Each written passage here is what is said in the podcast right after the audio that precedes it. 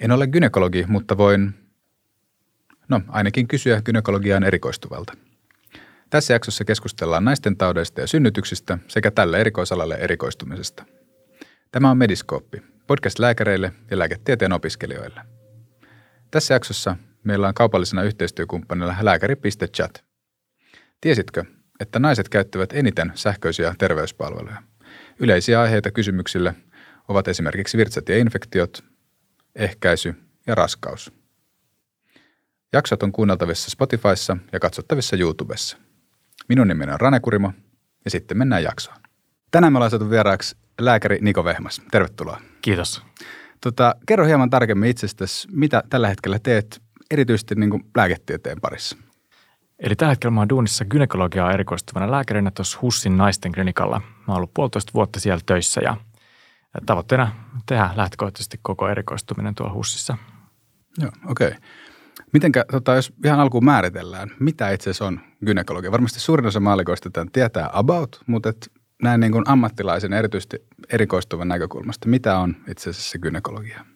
No gynekologia on erikoisala, jossa hoidetaan oikeastaan määritelmän mukaisesti naisten tauteja ja synnytyksiä. Eli tosi monta asiaa, mitkä liittyy naisten terveyteen ja tosiaan myöskin synnytyksiin. Eli molemmat muodostaa aika ison kokonaisuuden tämän erikoisalan sisällä. Mitä se käytännössä tarkoittaa on se, että me hoidetaan eri-ikäisten henkilöiden sairauksia, ongelmia, jotka liittyy jollain tavalla gynekologisiin elimiin, eli kohtuun, vaginaan, munnasarjoihin, toisaalta sitten lisääntymisasioihin, eli raskaaksi tulemiseen, synnytyksiin, silloin kun raskaus ei mene niin kuin pitäisi. Tosi paljon erilaisia asioita, käytännössä tosi paljon naisten terveyteen liittyviä hommia. Puhutaan gynekologiasta ja obstetriikasta. Mikä näiden ero varsinaisesti on? Tuo on hyvä kysymys ja käytännössä jos mietitään Suomen mittapuulla, niin meillä alkaa olla niin suuria synnytyssairaaloita, että on erikoislääkäreitä, jotka tekee ihan täysin pelkästään synnytyksiin liittyvää hommaa. Ja sitten toisaalta on erikoislääkäreitä, jotka on erikoistunut tai perehtynyt erityisesti ihan gynekologiaan, eli esimerkiksi semmoiseen tilanteeseen, jossa henkilö ei ole raskaana ja hoidetaan jonkinlaisia gynekologisia ongelmia. Sitten on toisaalta ihan erikoislääkäreitä, jotka on erikoistunut vaikka lapsettomuushoitoihin, eli kun mennään näinkin isoihin yksiköihin, niin kuin vaikka meidän naisten klinikka on, niin silloin on vahvasti siilouduttu. Eli erikoistetaan aika lailla tämmöisiin tarkkarajaisiin alueisiin. Mutta sitten jos mietitään tämmöistä keskussairaalaa, eli vähän pienempää paikkaa jossain päin Suomeen, saattaa olla hyvinkin niin, että erikoislääkäri on töissä osan ajasta synnytysosastolla ja osan ajasta esimerkiksi poliklinikalla, jos hoidetaan gynekologisia ongelmia, mitkä ei liity millään tavalla raskauteen. Eli kyse on oikeastaan siitä, että kuinka suuressa sairaalassa ollaan ja kuinka suuresta sairaalasta on kyse. Molemmat on siis ihan olemassa olevia mahdollisuuksia Suomessa. Okei. Onko jotain semmoista karkeata, miten jakaisit, että minkälaisia, mitenkä niin kuin yleislääkäri, mitä osuutta yleislääkäri voi naisten taudeista hoitaa? Mitkä taas selvästi kuuluu erikoislääkärille. Toki tässä on varmasti detalja hyvinkin tarkkaan listoja, mutta onko mitään tämmöisiä isoja nyrkkisääntöjä, mitä pystyisi jotenkin jakamaan, että mitkä asiat selvästi kuuluu erikoislääkärille, mitä taas on sitten, minkä kanssa sitten yleislääkäri painii työnsä ohessa? Joo. No tietysti jos lähdetään miettimään nyt ihan koko meidän toimintakenttää, niin synnytysten hoito, ihan jos puhutaan synnytyksistä, niin on tietysti puhtaasti erikoissairaanhoidon asia, mutta sitten esimerkiksi raskauteen liittyviä asioita, niin hyvin paljon hoidetaan neuvolassa, terveysasemalla, eli silloin kun raskaus sujuu kohtalaisen normaalisti, niin voidaan koko raskaus ikään kuin seurata, varmistaa, että raskaus sujuu hyvin neuvolassa. Se on vahvasti terveydenhoitajan vetosta työtä, eli neuvolan terveydenhoitaja silloin on erikoistunut siihen, että seuraa normaali raskauden kulkua ja toisaalta osaa sitten tehdä tarvittaessa lähetteen esimerkiksi äitiyspoliklinikalle, jossa voidaan sitten tutkia raskautta, joka jollain tavalla poikkeaa siitä normaalista. Sitten jos mietitään kaikkea muuta kuin raskautta tai raskaaksi tulemista, niin ihan tämä gynekologinen terveys on semmoinen asia, mikä monesti alkaa. Sen hoito alkaa ja selvittelyt alkaa perusterveydenhuollosta ja perusterveydenhuollossa on paljon osaamista esimerkiksi ehkäisystä, vuotohäiriöistä, tämmöisistä hyvin tyypillisistä. Silloin kun kuukautisvuoto on ongelma, se on liian runsasta, se on epäsäännöllistä, se puuttuu kokonaan, jää tulematta. Tällaisia asioita osataan aika hyvin hoitaa perusterveydenhuollossa, mutta monesti lisäselvittelyjä täytyy tehdä, varsinkin jos tilanne pitkittyy tai hankaloituu, niin erikoissairaanhoidossa. Paljon on semmoisia asioita, mitä onnistuu tosi hyvin tällä hetkellä perusterveydenhuollossa, mutta yksi konkreettinen tekijä, mikä vaikuttaa siihen, että miten paljon asioita voidaan selvitellä, on ultraäänen käyttö.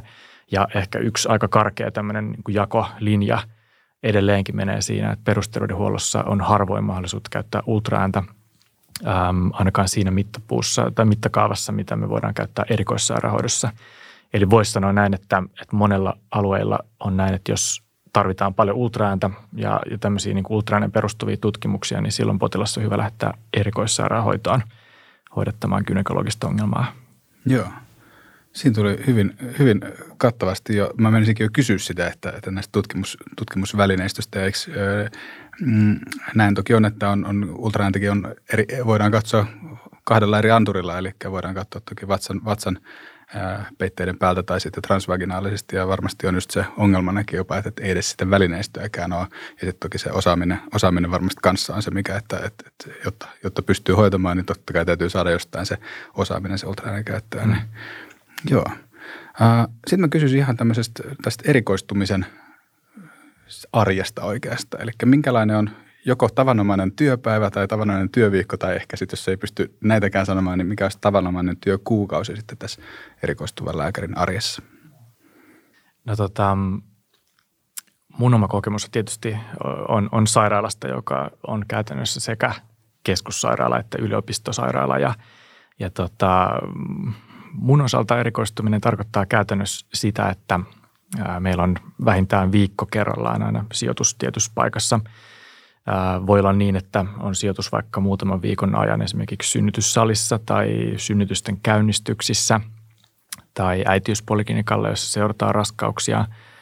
Tai sitten sijoitus voi olla gynekologisella poliklinikalla, jossa hoidetaan esimerkiksi näitä kuukautisvuotoon liittyviä häiriöitä tai muita gynekologisia ongelmia, jotka ei liity raskauteen.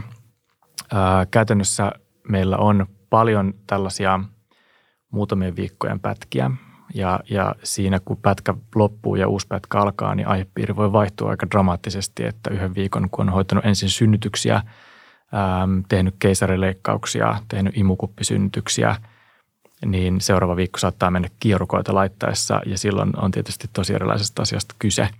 Mutta toisaalta se on yksi meidän erikoistumisen ehdottomasti mun mielestä innostavimmista ja positiivisimmista puolista, että on niin laaja erikoisala, että toisaalta aika ei missään nimessä käy pitkäksi, kun päästään aika paljon tekemään vaihtelevien aihepiirien parissa töitä. Tosi erilaisten ihmisten parissa myöskin töitä. Synnytysosastolla on aika tyypillistä, että potilaat on pari-kolmekymppisiä se, että toisella poliklinikalla tulee hoidettua paljon 70-80-vuotiaiden naisten ongelmia, niin siinä tapaa esimerkiksi muutaman kuukauden sisällä tosi erilaisia ihmisiä, ja se on tosi kiinnostavaa ja innostavaa. Sitten meillä on semmoinen erikoisuus ehkä meidän alalla, mikä painottuu erityisesti Gynellä, on päivystykset, ja meillä on aika paljon päivystyksiä. On semmoista toimintaa niin kuin vaikka synnytysten hoito, joka ei kato kellonaikaa. Eli synnytyksiä on jatkuvasti mihin tahansa aikaan, aina on joku synnyttämässä. Ja se on yksi syy, minkä takia meillä on tosi paljon päivystystyötä myöskin meidän työssä. Me ei ole tietenkään niin kuin akuutti lääketiede, että kaikki työvuorot olisi päivystysvuoroja, mutta meidän duuniin liittyy aika oleellisesti se, että aika usein pitää olla myös päivystämässä. Ja se aiheuttaa myös muutoksia arkeen, koska moni viikko on semmoinen, että vähintään jonkinlainen päivystysvuoro, ja silloin se vähän muuttaa sitä viikkorytmiä myöskin. Joo. Mä sain tästä tosi hyvän kuvan. Täytyy sanoa hyvin kattavasti sellaista. Sen verran kerron, miten tämä erikoistuminen sitten alkoi. Ihan alkuun. Miten se homma lähti liikenteeseen? Oltiinko alkuun niin kuin kuinka tiiviisti, varmastikin aika tiiviisti erikoislääkärin niin kuin helmoissa kiinni, tai sillä jos sanoo, niin miten miten se alku erikoistumisvaiheessa meni? No meillä erikoistuminen alkoi sillä tavalla, että oli tämmöinen ihan perehdytysviikko ja tutustumisjakso siinä alussa. Monesti ihan alkuvaiheen gynekologian erikoistuvia lääkäreitä sijoitetaan semmoisille poliklinikoille, mistä tulee ensin harjoiteltua ultraanin käyttöä. Gynekologinen ultraanitutkimus on semmoinen, mikä on ihan oleellinen tuossa meidän hommassa ja se täytyy oikeastaan osata ennen kuin pystyy tehdä hirveästi paljon mitään muuta. Ja hyvin harva on tullut tehneeksi semmoisia gynekologisia ultraanitutkimuksia muualla, esimerkiksi terveysasemalla, jolloin se on semmoinen asia, mikä pitää ensin opetella ja sen jälkeen sitten monesta asiasta tuleekin vähän helpompaa. Käytännössä meidän alkuviikkojen ja kuukausien sijoitukset menee paljolti raskauden keskeytysten parissa. Se on semmoinen hyvin perinteinen paikka, missä erityisesti alkuvaiheen gynekologia erikoistuva on usein duunissa. Samaten me tutkitaan alkuraskauden ongelmia, esimerkiksi keskenmenoja tai epäselviä raskauksia. Tutkitaan, onko raskaus kohdun sisällä vai voiko olla kyse kohdun ulkoisesta raskaudesta. Nämä on semmoisia aika suoraviivaisia asioita, joita pystyy helposti hoitamaan myös silloin, kun ei ole ihan hirveän kattavaa kokemusta esimerkiksi vaikka erilaisista tämmöisistä vaikka synnytykseen liittyvistä komplikaatioista tai muista. Ja siinä samalla tulee harjoiteltua hyvin paljon sitä gynekologista ultraäänitutkimusta, joka on tosi oleellinen tuossa meidän hommassa. Ja sitten lähdetään pikkuhiljaa perehtymään ehkä vielä enemmän raskauden loppuvaiheen ongelmiin, synnytyksiin, synnytysten käynnistyksiin ja esimerkiksi äitiyspoliklinikan toimintaa, missä sitten taas nähdään eri vaiheessa raskautta olevia ihmisiä. Ja tästä se lähtee ja tavoitteena on se, että noin puolen vuoden sisällä siitä, kun on aloittanut hommat, niin voisi olla suurin piirtein valmis päivystämään synnytyksiä. Miten sitten leikkauksiin valmistautuminen erikoistuvana? Miten erikoistuva vähitellen totutetaan tekemään leikkauksia itsenäisesti? Leikkaukset liittyy tosi oleellisesti siihen että aletaan tekemään synnytyssalipäivystyksiä. Eli synnytyssalipäivystyksen oikeastaan semmoinen edellytys on se, että osaa hoitaa niitä synnytyksen aikana ilmeneviä komplikaatioita. Se tarkoittaa käytännössä sitä, että pystyy tekemään kohtalaisen itsenäisesti keisarileikkauksen. Ja toisaalta esimerkiksi imukuppisynnytys on semmoinen tosi tärkeä työkalu, mikä synnytysosastolla työskennellessä on pakko ikään kuin hallita. Eli silloin, jos synnytyksen aikana huomataan, että joko sikiöllä tai äidillä on jonkinlaista ongelmaa, jonka takia joudutaan synnyttämään lapsia paljon aikaisemmin kuin mitä on tarkoitus, niin silloin täytyy yleensä turvautua joko keisarileikkaukseen tai imukuppisynnytykseen. Ja keisarileikkauksiin valmistautuminen lähtee siitä, että ensin niitä tehdään erikoislääkärin kanssa sillä tavalla, että tehdään ensin pieni vaihe siitä leikkauksesta, ensin ihon sulku, sitten muiden kerroksien sulkua, mutta aika nopeasti lähdetään siihen, että tehdään se leikkaus ihan itse sillä tavalla, että erikoislääkäri on siinä vieressä auttamassa ja valvomassa. Keisarileikkaus on aika iso leikkaus, se on laparotomia, eli siinä mennään avoimesta isosta viilosta vatsaonteloon, niin tietysti synnitellään se lapsi sieltä leikkausviilon läpi, mutta keisarileikkauskin on semmoinen asia, minkä aika lailla nuori tai äsken gynekologiaan erikoistumisen aloittanut henkilö kyllä pystyy hallitsemaan, kun sitä pääsee kunnolla harjoittelemaan, ja meillä keisarileikkauksia tulee tosi paljon. Naistenklinikka on niin suuri sairaala, että esimerkiksi mun ensimmäisenä vuonna mulla kertyi kevyesti yli 100 keisarileikkausta ja siitä vuodesta mä leikkasin vaan osan, koska ensimmäinen muutamat kuukaudet meni sitten ihan muissa hommissa.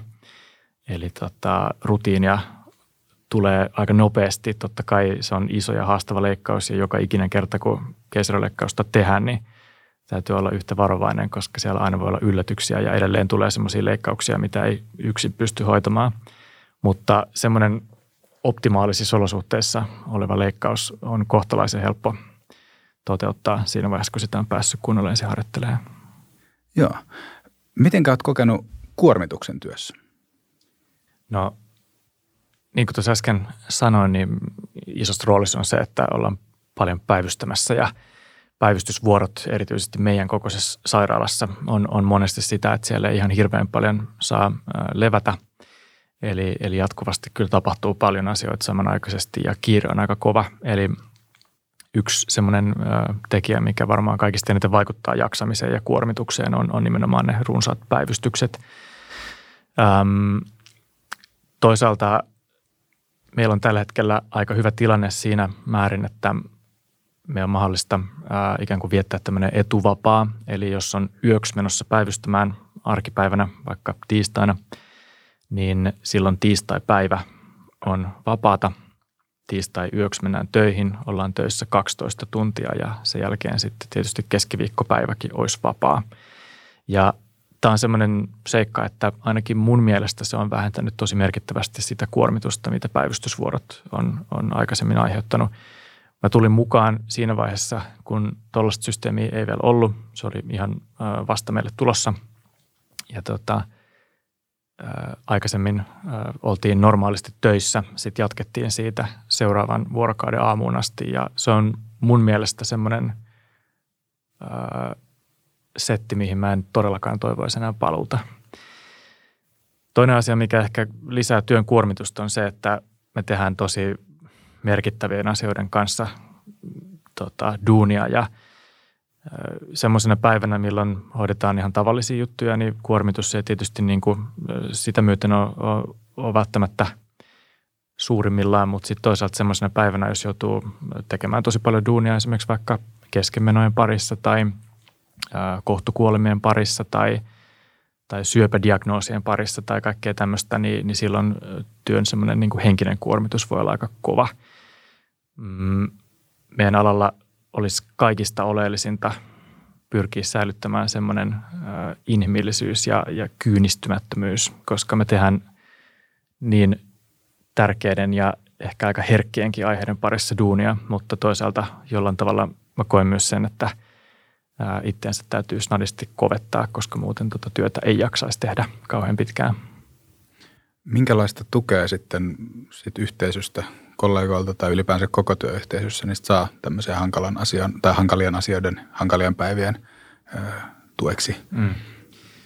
Aivan todella hyvää ja oleellista tukea on se, että työyhteisön sisällä pystytään puhumaan noista asioista ja kaikki tekee samoja hommia.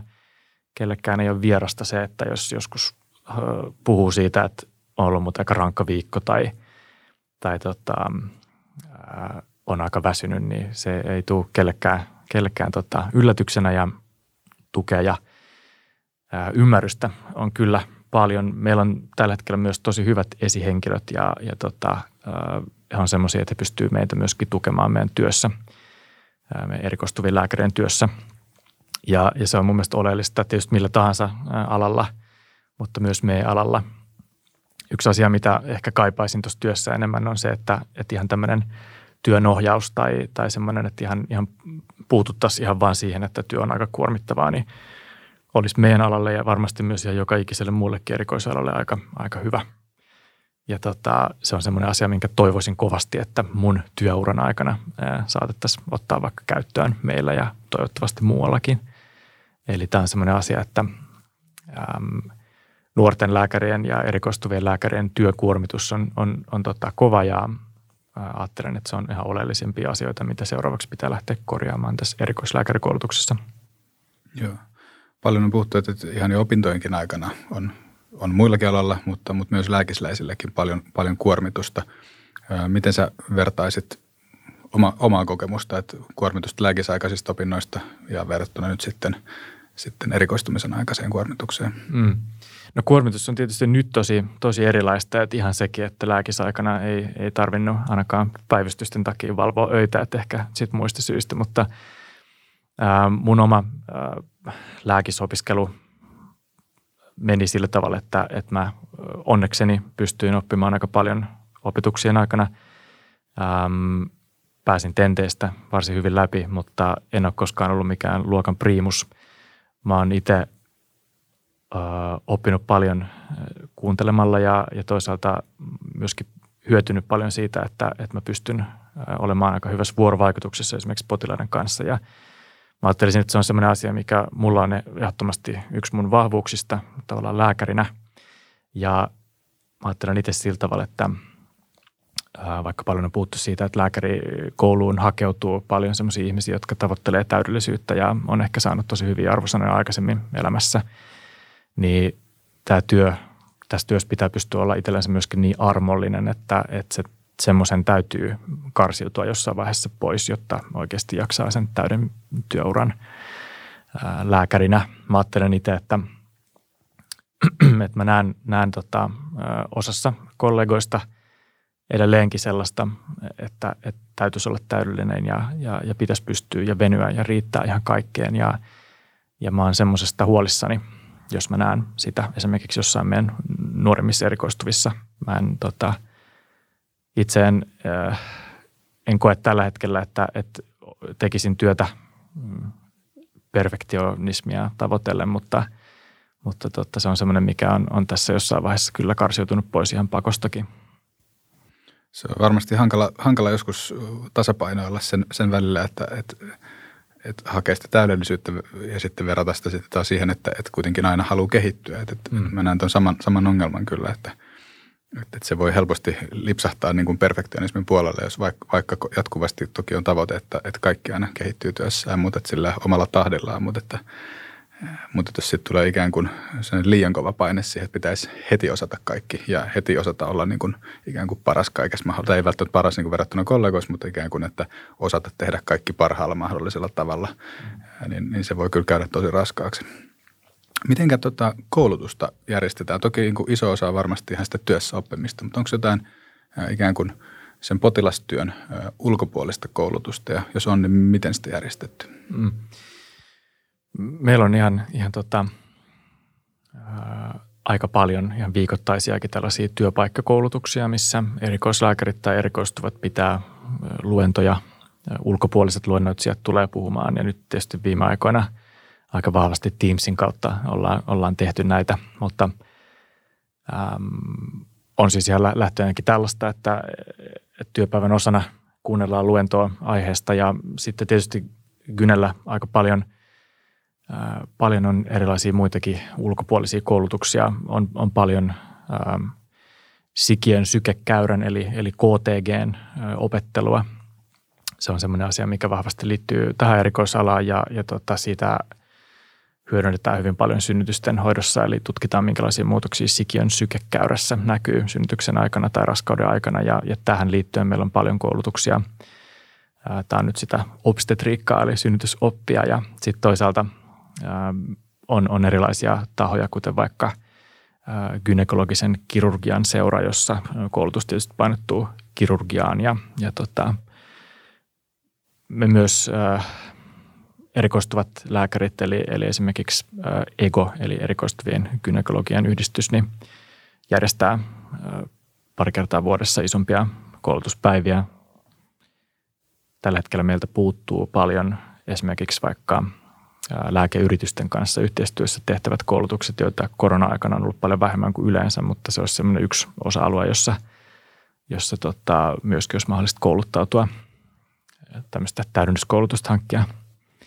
Koulutuksia on paljon, mutta ongelma on ehkä se, että niihin pitäisi myöskin päästä ja sama ongelma varmasti jokaisella erikoisalalla, mutta se, että erikoistuva lääkäri on myös merkittävä tavallaan tarjoaa myös merkittävän työpanoksen ja silloin törmätään ehkä aika usein siihen ristiriitaan, että erikoistuvan lääkärin pitäisi olla töissä silloin, kun hänen pitäisi päästä kouluttautumaan ja se on tietysti iso ongelma.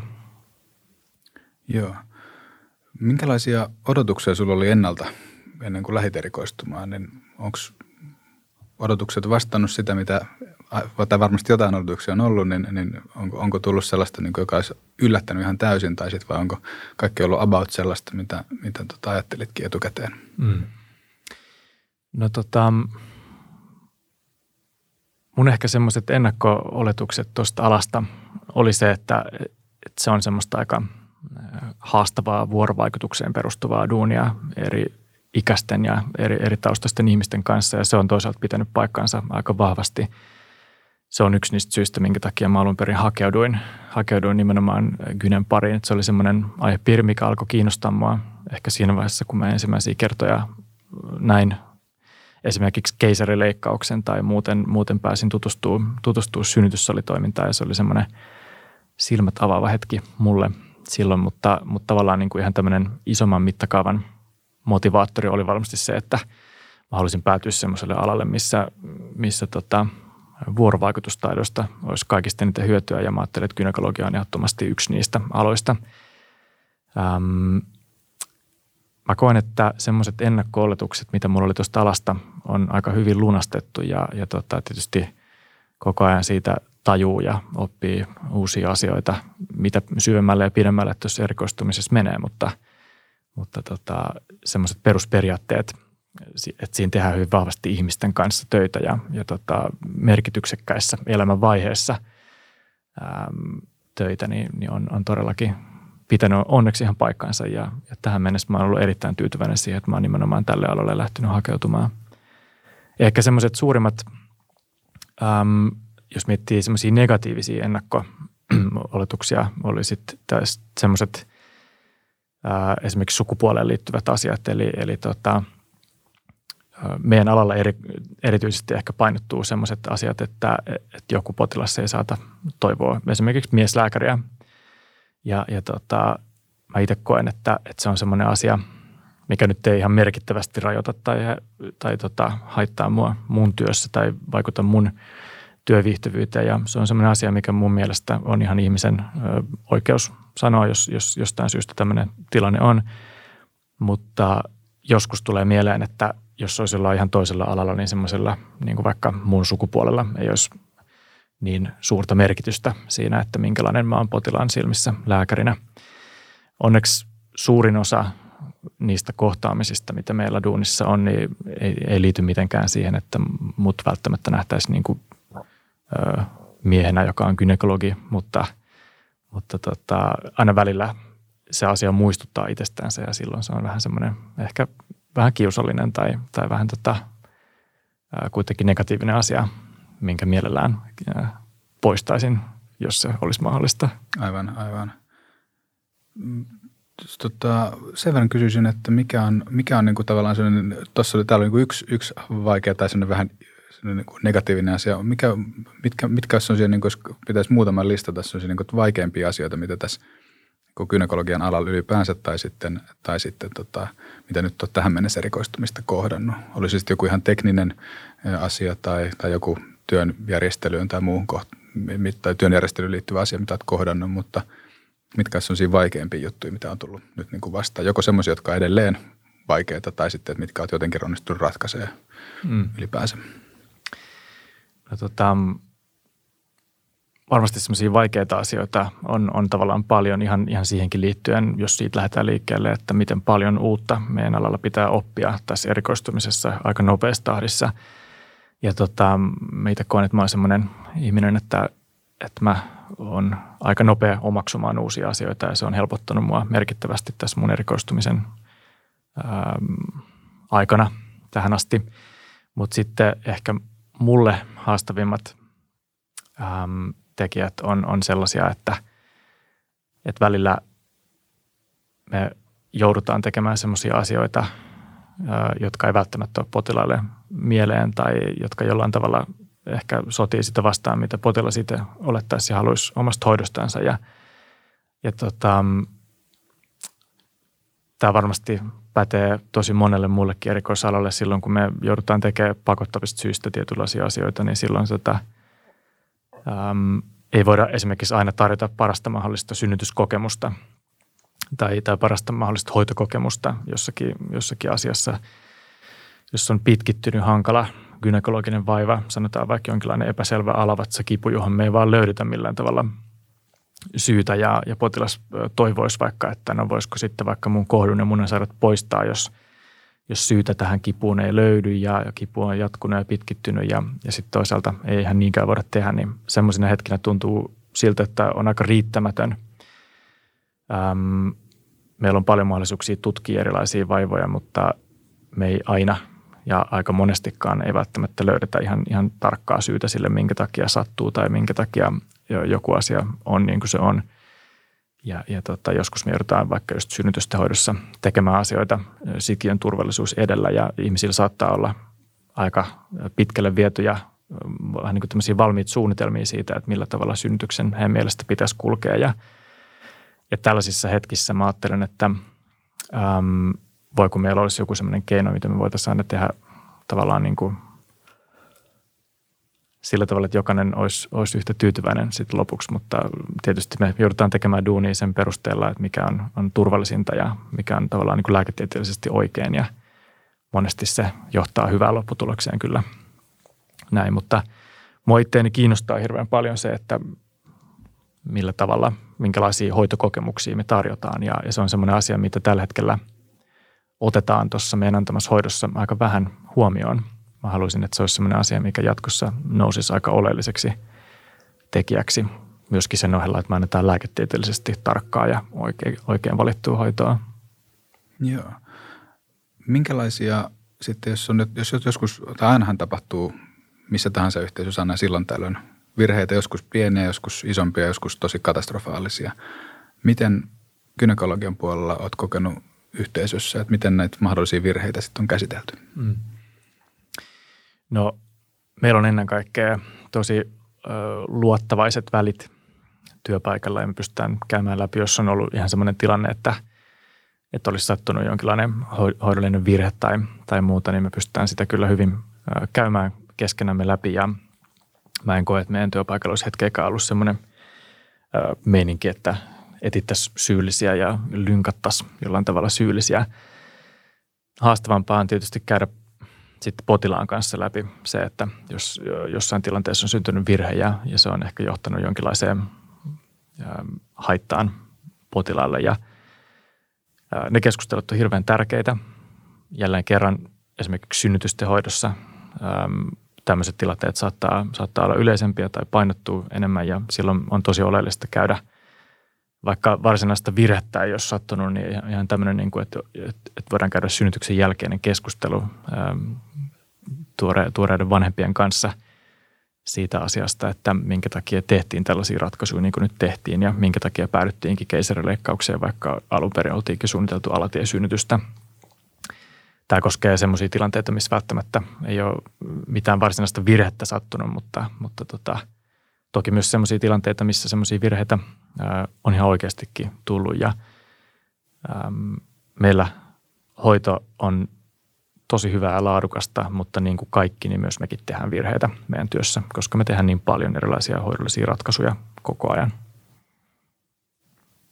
Joo, mennään sitten pikkasen niin kuin työn ulkopuolisiin aiheisiin. Mä oon ymmärtänyt, että aika moni erikoistuva nykyään tekee jossain määrin tutkimusta, että sanotaan, että monilla on se tähtäimessä se väitöskirja, jotkut on ihan nimenomaan tähtäimessä, että ne tekee pidempäänkin tutkimusta. Teetkö sä tutkimusta? Mä teen tutkimusta, kyllä. Eli teen itsekin väitöskirjaa tällä hetkellä. Ensimmäinen osa julkaisu on tässä loppuvuoden aikana tulossa ulos. Eli mun tutkimusaihe on nuorten sukupuolen korjausprosessi. Tutkin siinä erityisesti hormonihoitoa, sen vaikuttavuutta. Naisten klinikalla on nuorisogynekologian poliklinikka, jossa hoidetaan erityisesti semmoisia nuoria, jotka vielä alaikäisenä päätyy sukupuoli-identiteetin tutkimuksiin ja sitten jatkaa hoitoa sillä tavalla, että he aloittaa tämmöisen hormonihoidon, riippuen siitä, korjataanko sukupuolta naisesta mieheksi vai miehestä naiseksi, niin soveltuvilla hormoneilla. Ja mä tutkin sitä, että millä tavalla tämä hoito vaikuttaa, minkälaisia muutoksia elämänlaatuun tai sukupuolidysforiaan, eli tämmöiseen sukupuoli-identiteettiin liittyvään ahdistukseen, niin tämmöisellä hoidolla on ja millä tavalla sitä voitaisiin kehittää semmoiseksi, että se olisi kaikista tehokkainta se hoito. Meillä aika monet tekee erilaista tutkimusta. Gynekologiassa on tosi paljon erilaisia tutkimusmahdollisuuksia ja mä oon kokenut, että meidän duunin ohessa tutkimusta pystyy kyllä tehdä. Meillä niin kuin monella muullakin alalla niin aika moni tekee sitä vapaa-ajalla työn jälkeen, mutta erilaisia apurahoja on aika lailla mahdollista saada ja lisäksi meiltä on mahdollista anoa tutkimusvapaata, mikä toisaalta helpottaa myöskin sitä, että tutkimusta pääsisi aina väliin tekemään myöskin ihan täyspäiväisesti. Mä oon itse kokenut, että tutkimuksen tekeminen on hyvää vastapainoa duunille, eli tämmöiselle päivätyölle. Ja siihen toisaalta kehittää semmoisia taitoja, mistä varmasti tai myöhemminkin hyötyy, mutta ennen kaikkea se on tosi mielenkiintoista ja on aika hienoa, että pystyy jollain tavalla kehittämään sitten semmoisia asioita, mitkä otetaan käyttöön esimerkiksi hoidossa, ja se on mun mielestä jollain tavalla erityisen kiinnostavaa, että jos jotain on omassa tutkimushommassa huomannut tai kehittänyt tai vienyt eteenpäin, niin sitten se voi vaikuttaa ja helpottaa useampienkin ihmisten elämää sillä tavalla, että se otetaan käyttöön meidän kliinisessä hoidossa. Ja onko tästä sun nimenomaan tähän sun tutkimusaiheeseen liittyviä niin kuin, tai semmoisia potilaita tullut niin kuin hoidettavaksi, joilla on nimenomaan tästä tutkimusaihepiiristä liittyvät prosessit kesken, niin jotka tavallaan kuinka usein tulee gynekologina vastaan ikään kuin ilman, että jossain erityisellä poliklinikalla, joka on nimenomaan keskittynyt sitten vaikka sukupuolen korjaushoitoihin, niin kuinka usein tulee gynekologilla vastaan tällaisia asioita?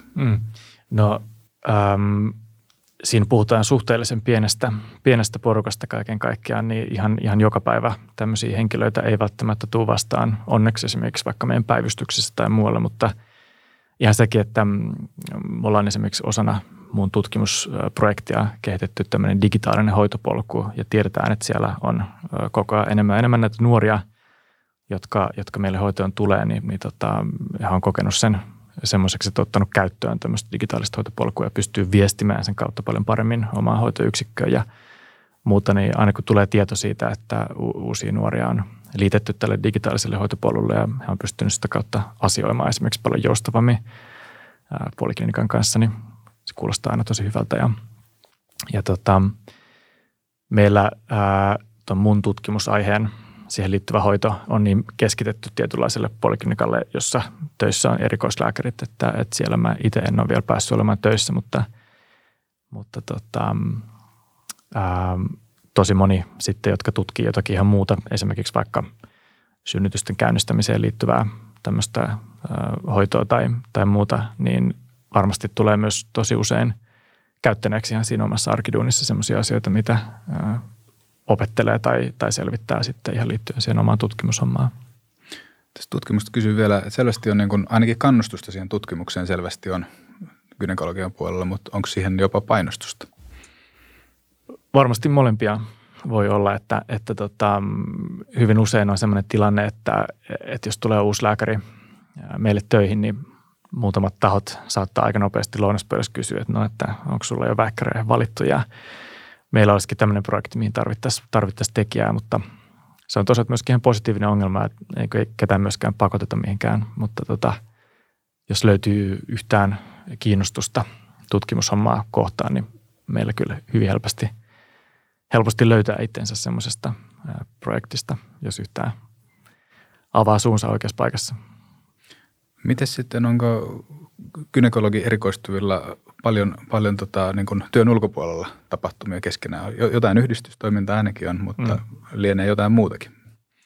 No nyt tietysti, kun mun oma erikoistuminen on sijoittunut lähes kokonaan korona-aikaan, niin kokemus on varmasti ollut pikkasen erilainen kuin mitä se on ollut ennen korona-aikaa, mutta jopa tänä aikana niin meillä on ollut mahdollista kyllä erityisesti viime aikoina niin tehdään myöskin asioita yhdessä työn ohella ja työpäivän jälkeen, ja jopa pikkujoulutkin tässä on toivottavasti tulossa ihan kohta. Ja, meillä on aika semmoinen työsidonnaisuus on meillä aika merkittävässä roolissa. Työ on aika kuluttavaa ja kuormittavaa, ja mä näkisin sen, että gynen ammattilaiset ja gynekologian erikoistuvat lääkärit, niin osaa myös juhlia silloin, kun sille on tilaisuus. Ja se on yksi hyvä puoli tästä porukasta. Mä oon kokenut, että gynekologian erikoistuvat lääkärit on aika suorapuheisia ja ei välttämättä kaihda tiettyjä puheenaiheita. Ja se on yksi, mikä on mun mielestä ehdottomasti hauskinta tässä alassa. Uskon, että samalla, aika monella muullakin saattaa olla sama kokemus, ja täysin positiivisessa mielessä siis. Ainakin itsellä on tämä sama kokemus, kyllä. Miten jos sä listaisit kokonaisuutena erikoisalan plussat ja miinukset?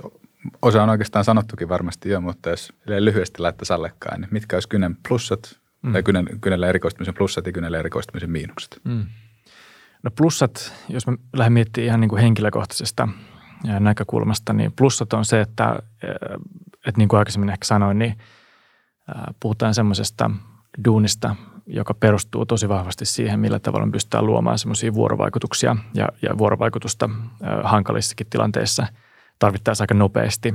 Eli esimerkiksi se, että jos mennään kiireellä tekemään vaikka imukuppisynnytystä tai mennään jossakin semmoisessa vähän hätätilanteessa potilaan luokse ensimmäistä kertaa, niin ensimmäisen minuutin aikana pitäisi pystyä luomaan semmoinen luottamus sen ihmisen kanssa, että jos sä ehdotat sillä, että nyt tehdään imukuppisynnytys tai nyt tehdään keisarileikkaus, niin potilas saataisiin jollain tavalla messiin siihen suunnitelmaan. Ja se on mun mielestä äärimmäisen kiinnostavaa, äärimmäisen haastavaa, ihan hiton vaikeaa, mutta toisaalta onnistuessaan niin se antaa ihan mielettömiä onnistumisen kokemuksia. Eli tämä vuorovaikutus on selkeästi yksi semmoinen, mikä mun mielestä on ehdottomasti iso plussa. Toinen plussa, mikä varmasti tulee monesti mainittua gynekologiassa, on se, että se on niin laaja erikoisala, että varsinkin kun valmistuu erikoislääkäriksi, eli gynekologiksi, niin on mahdollista valita tosi erilaisia urapolkuja. Ja niitä on mahdollista myöskin vaihtaa myöhemmin, että jos ensin erikoistuu vaikka poliklinikkatoimintaan, eli käytännössä ei raskaana olevien ihmisten hoitoon, niin sen jälkeen voi myöhemmin vaihtaakin siihen, että hoitaakin yhtäkkiä sitten vaikka synnytyksiä. Tämä ei välttämättä kauhean tyypillistä, mutta liikkumavaraa on paljon. Ja ehkä kolmas plussa voisi olla se, että jos on kiinnostusta tehdä privaatissa töitä, niin gynekologialla on siihen paljon mahdollisuuksia. Varmasti lähes jokainen gynekologi jossain vaiheessa uraansa, siinä vaiheessa kun on erikoislääkäri paperit saanut, niin päätyy tekemään ainakin jossain määrin privaattia. Tai ainakin kokeilemaan sitä jossain vaiheessa. Ja varmasti tämmöiseen vähän kannustetaankin sen takia, koska se on hyvin erilainen työ kuin sitten taas esimerkiksi vaikka julkiselle töissä oleminen. Kaikki ei ota siitä niin kuin työuraa itsellensä. Osa tekee sitä hetken, osa ei välttämättä siitä niin paljon syty ja silloin työuria voi löytyä julkisen terveydenhuollon puolelta, jossa tarve on aika kova, koska vaikka Suomessa syntyvyysluvut on ollut hienoisessa laskussa, niin synnytyksiä riittää silti ihan varmasti ja gynekologisia vaivoja ja ongelmia on paljon ja silloin myöskin niitä hoitavia ammattilaisia tarvitaan Suomessa jatkuvasti. Ehkä miinukset sitten meidän alalla voisi olla se, että gynekologia on niin kovasti työsidonnaisuutta vaativaa tai siinä tulee antaneeksi omasta elämästänsä aika ison palasen sille työlle, jos lähtee tälle alalle erikoistumaan. Totta kai mikä tahansa lääkärin ammatti millä tahansa erikoisalalla on semmoinen, että siihen kuuluu antaa aika iso osa omasta vapaa-ajasta, voisiko sanoa näin, mutta meillä kun korostuu päivystystyö erityisen paljon, niin silloin on hyvä ehkä pitää se mielessä, jos harkitsee gynekologiaan erikoistumista, että päivystyksiä tulee olemaan paljon, niitä tulee olemaan lähes koko työuran ajan.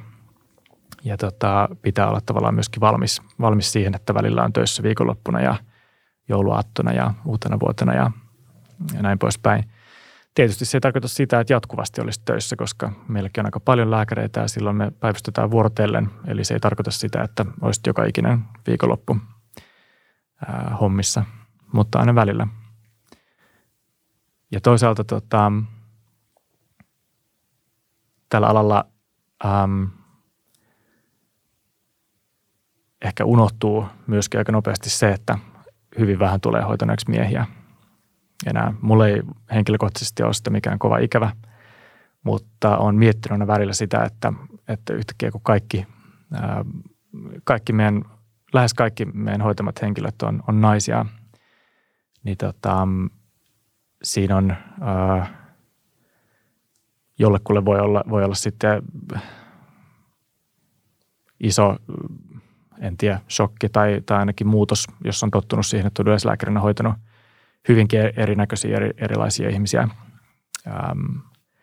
jatkuvasti, mutta toisaalta se antaa myös mahdollisuuden ehkä vähän paneutua tarkemmin sitten just siihen aihepiiriin, minkä parissa on töissä. Ihan hirveän suuria miinuksia mä en tästä erikoistalosta keksi, koska ainakin omassa mielessäni hommat on sujunut erittäin hyvin ja olen itse tosi tyytyväinen siihen, että olen lähtenyt just tälle alalle töihin. Joo, selvästi vaikuttaa puheen perusteella, että mies on oikealla alalla nyt. Että. Onko sulla jotain vinkkejä nyt, jos joku hakeutuu tällä erikoisalalla, että niin kuin oman kokemuksen kautta, että mitä on hyvä tehdä, mitä on hyvä jättää tekemättä?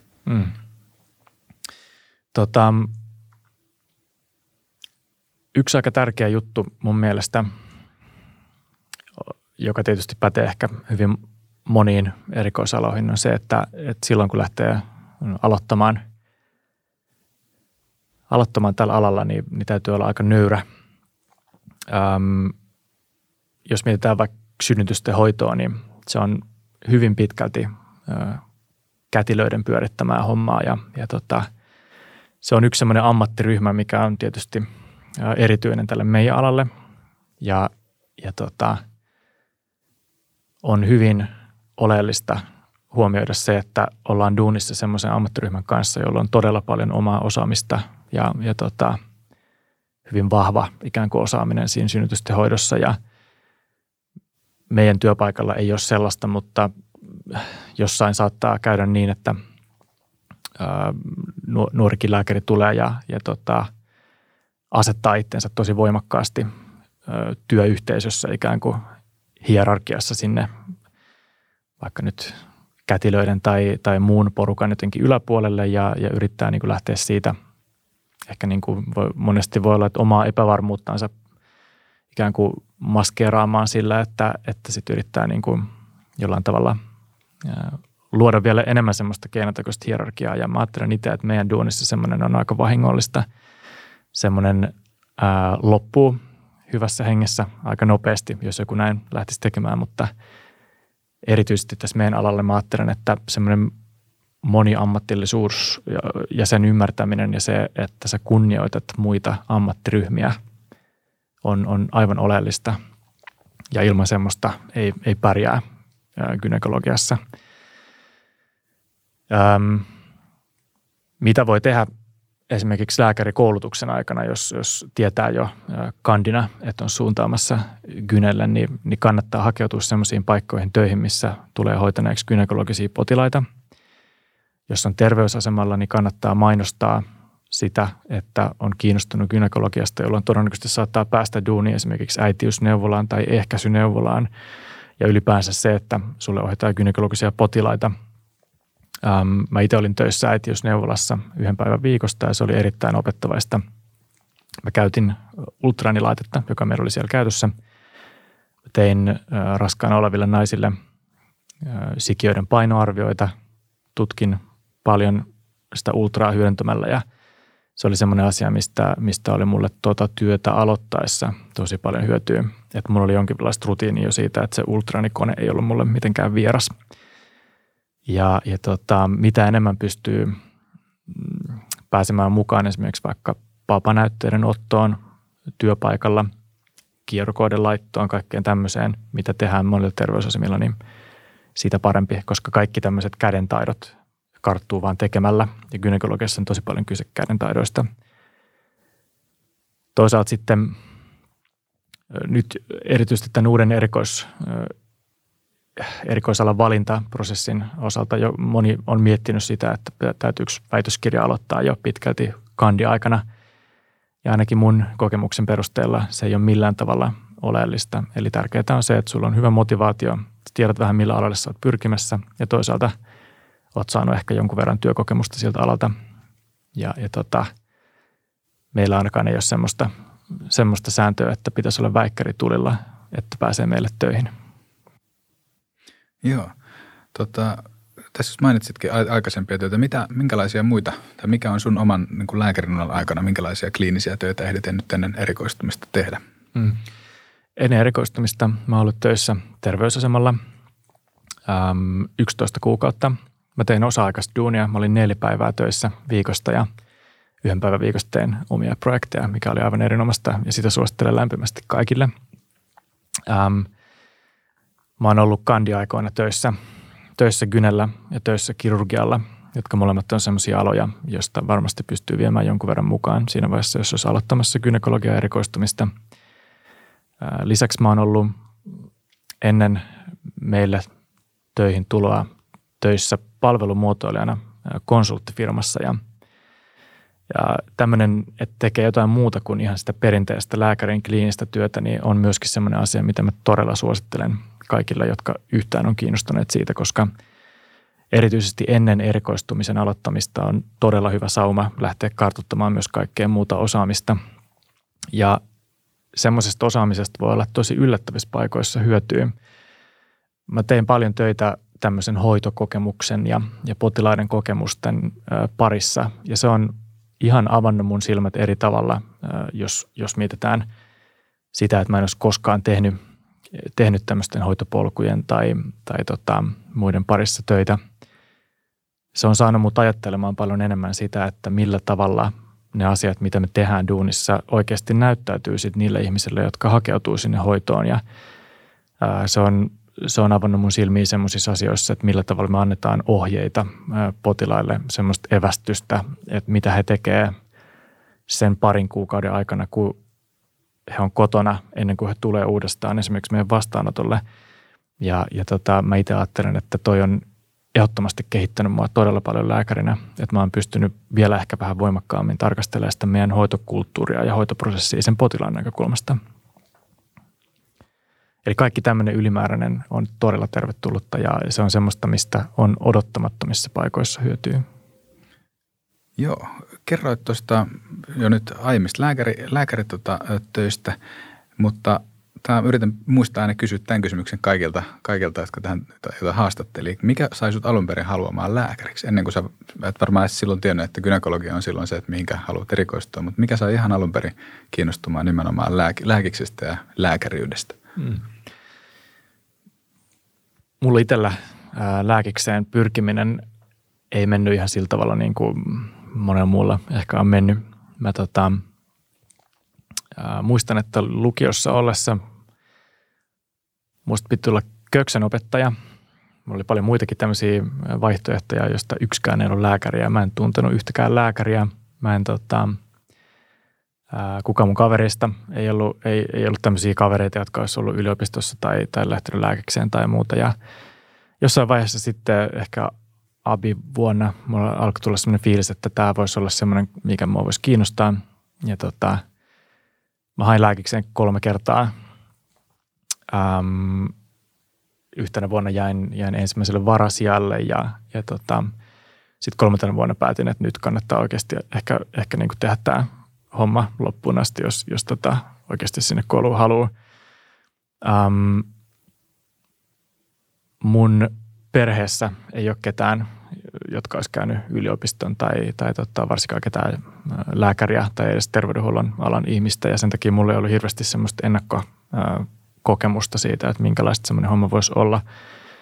Ja mä päädyin sinne alun perin sillä tavalla, että mä opiskelin vuoden biokemiaa. Ja siellä ehkä muodostui vahvasti semmoinen fiilis, että ehkä mä haluaisin vielä tehdä jotain enemmän konkreettista tai konkreettisempaa, joka voisi auttaa ihmisiä. Tutkimustyö ja tämmöinen perustutkimus on varmasti semmoista, josta on apua tosi monelle ihmiselle, mutta sitten toisaalta se, että pystyy ihan niin kuin suoranaisesti auttamaan jotain toista, niin se on semmoinen, mikä antaa mulle vielä enemmän kiksiä ja siitä syystä varmaan mä päädyin sitten lopulta hakea lääkikseen. Joo. Sitten mä kysyisin, mitenkä sä näet tämän gynekologian tulevaisuuden erikoisalana? Eli mitä veikkaat, että tuleeko jotain erityisiä muutoksia seuraavan 50 vuoden aikana? No niin kuin mä varmaan tässä jo monta kertaa sanonut, niin mun silmissä gynekologia perustuu tosi vahvasti vuorovaikutukseen ja kohtaamiseen ja se on semmoista, minkä mä ajattelen, että vaikka robotit tai tekoäly kehittyisi paljonkin, niin ihmisten välinen kohtaaminen tulee olemaan semmoinen asia, mikä meillä ihmisillä on se valttikortti, jota kone ei välttämättä pysty vielä meidän elinaikana hoitamaan. Ja se on semmoinen aspekti tässä erikoisalassa, mikä varmasti tulee säilymään suuressa mittakaavassa ihmisten välisenä asiana. Meille tuli hiljattain ensimmäinen leikkausrobotti. Leikkausrobotteja nyt on muillakin aloilla ja tämmöinen kirurgia saattaa niin kuin siitä sitten ehkä muovautua jollain tavalla. Mutta aina tarvitaan ihmisiä siihen, että tehdään niitä hoitopäätöksiä, että päädytään esimerkiksi leikkauksia. Ja sitten ihan konkreettisista asioista esimerkiksi tuommoinen synnytysten hoito niin on semmoinen asia, joka on niin pitkään kuin se on ollut olemassa, niin on ollut ihmisten välistä hommaa ja mun on hyvin vaikea kuvitella, että siihen tulisi kone väliin. Mua ei pelota se, että koneet tai vaikka tekoäly tulisi tai kasvattaisi rooliansa lääkärin apulaisena. Mä uskon siihen, että me ollaan niin muuntautumiskykyisiä, että me pystytään kyllä omaksumaan kaikenlaista uutta, mutta sen sijaan mä ajattelen, että jos me ei olla jatkuvasti perillä siitä, minkälaisia mahdollisuuksia esimerkiksi vaikka tietotekniikka voisi lääkärin työssä tarjota tai minkälaista apua se voisi antaa meille meidän päivittäisessä duunissa, niin silloin me tullaan jäämään pahasti jälkeen. Tuossa mä just menisinkin, että mä pyörätän kysymyksen niin päin, että onko joku tietty sellainen spesifi tilanne, joka tulisi mieleen. Voi olla, että ei tule, että se vaatii sitä, että täytyy tehdä sitä duunia tämän ajatus takaraivossa. Mutta onko jotain selkeää yhtä asiaa, missä miettii, että kumpa tämän saisi jotenkin automatisoitua? Joka asia, joka tuntuu, että se on jatkuvasti manuaalista. Onko tämmöisen niin kuin jonkun spesifin kohdan niin kuin gynekologin työssä, johon kaipaisi jotain pientä automaatioa lisää? No se ei ehkä varsinaisesti ole niin kuin automaatiota, mutta tosi iso ja oleellinen asia meidän duunissa on se, että me kerrotaan aika paljon erilaisia asioita ihmisille. Me kerrotaan, että miten kuukautiskierto toimii tai millä tavalla esimerkiksi vaikka hormonaaliset lääkkeet, mitä me hyödytään meidän duunissa, niin toimii tai miten joku tietty ehkäisymenetelmä toimii. Ja yksi semmoinen merkittävä asia, minkä mä itse uskon myöskin, että meidän työuran aikana tai elämän aikana tulee muuttumaan, on se, että me pystytään tarjoamaan paljon useimmista ja ehkä erilaisemmista kanavista ihmisille tietoa. Tietoa nyt sitten vaikka esimerkiksi gynekologisesta terveydestä tai gynekologisista sairauksista, ehkäisymenetelmistä, synnytyksistä.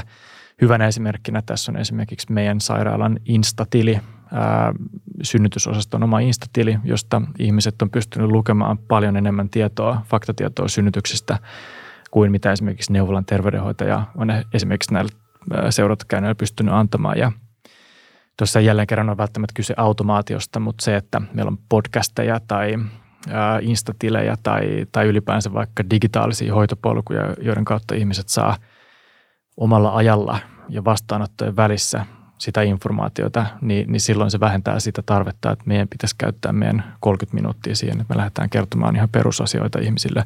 Totta kai me tehdään sitä tosi mielellään ja se on semmoista, mikä kuuluu meidän duuniin, että me ikään kuin opastetaan ja opetetaan, annetaan ihmisille semmoista tietoa, minkä perusteella pystyy tehdä omaa elämäänsä tai omaa terveyttänsä koskevia päätöksiä, mutta nykyään meillä on mahdollisuus antaa sitä tietoa myös pikkasen eri tavalla kuin suoraan vastaanotolla keskustellen, vaan me voidaan antaa sitä myös silloin, kun ihminen ei ole käymässä siellä meidän vastaanotolla. Ja tähän toivoisin, että olisi jatkossa vielä enemmän mahdollisuuksia ja vaihtoehtoja. Joo.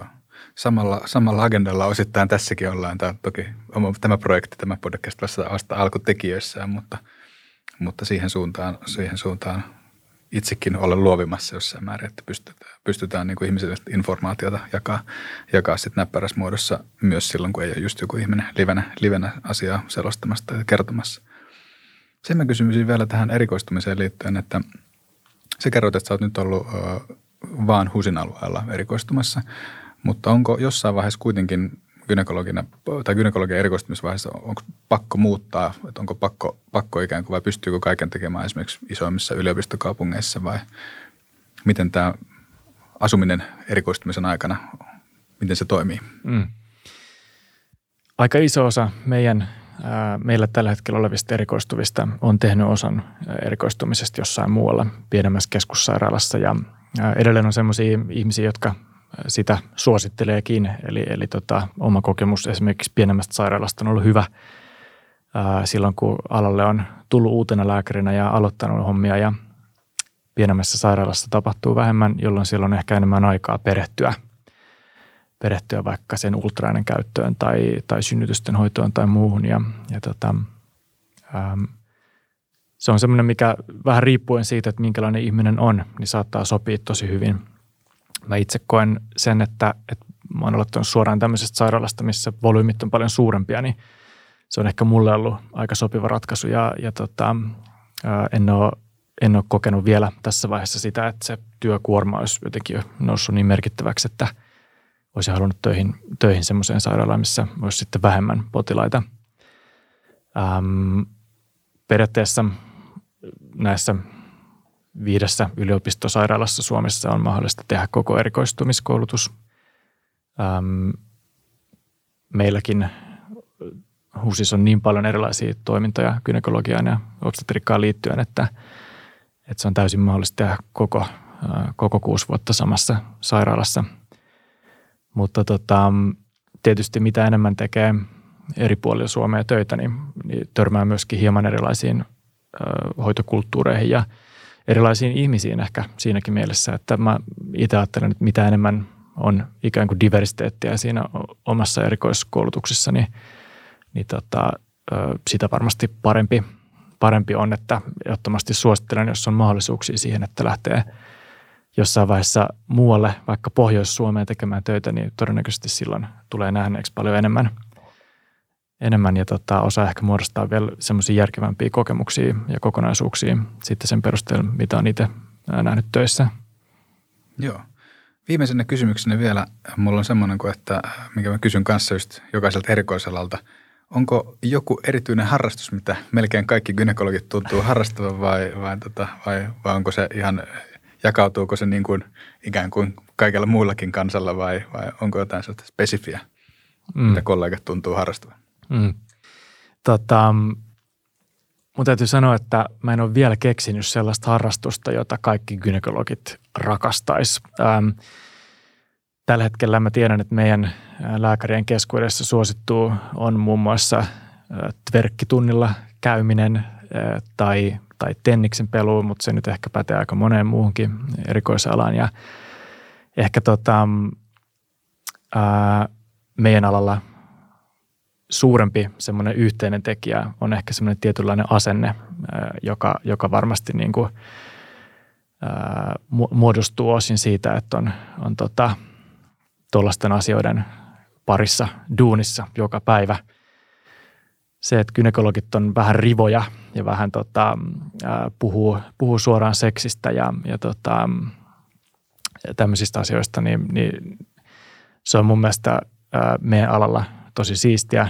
Itse kuulun nimenomaan semmoisiin henkilöihin itsekin ja se on ehkä semmoinen selkeämpi meitä yhdistävä tekijä kuin se, että jokaisella olisi joku tietty lempiharrastus. Kirjataan siis tähän harrastuksiin rivojen puhuminen. Rivojen puhuminen, kyllä. Jeps, mutta hei, Niko, todella paljon kiitoksia, että tulit vieraaksi ja kiitos myös kaikille teille katselijoille ja kuuntelijoille. Ottakaa toki Mediscoopin kanava seurantaan. Jaksot löytyy YouTubesta ja Spotifysta. Kiitos myös meidän kaupalliselle yhteistyökumppanille. Lääkäri.chat on helppo ja edullinen alustapalvelu, joka tarjoaa itsenäisille ammatinharjoittajille nettilääkärin työkalut sekä vapauden päättää hinnat, työskentelyajat ja paikat riippumattomasti riippumatossa.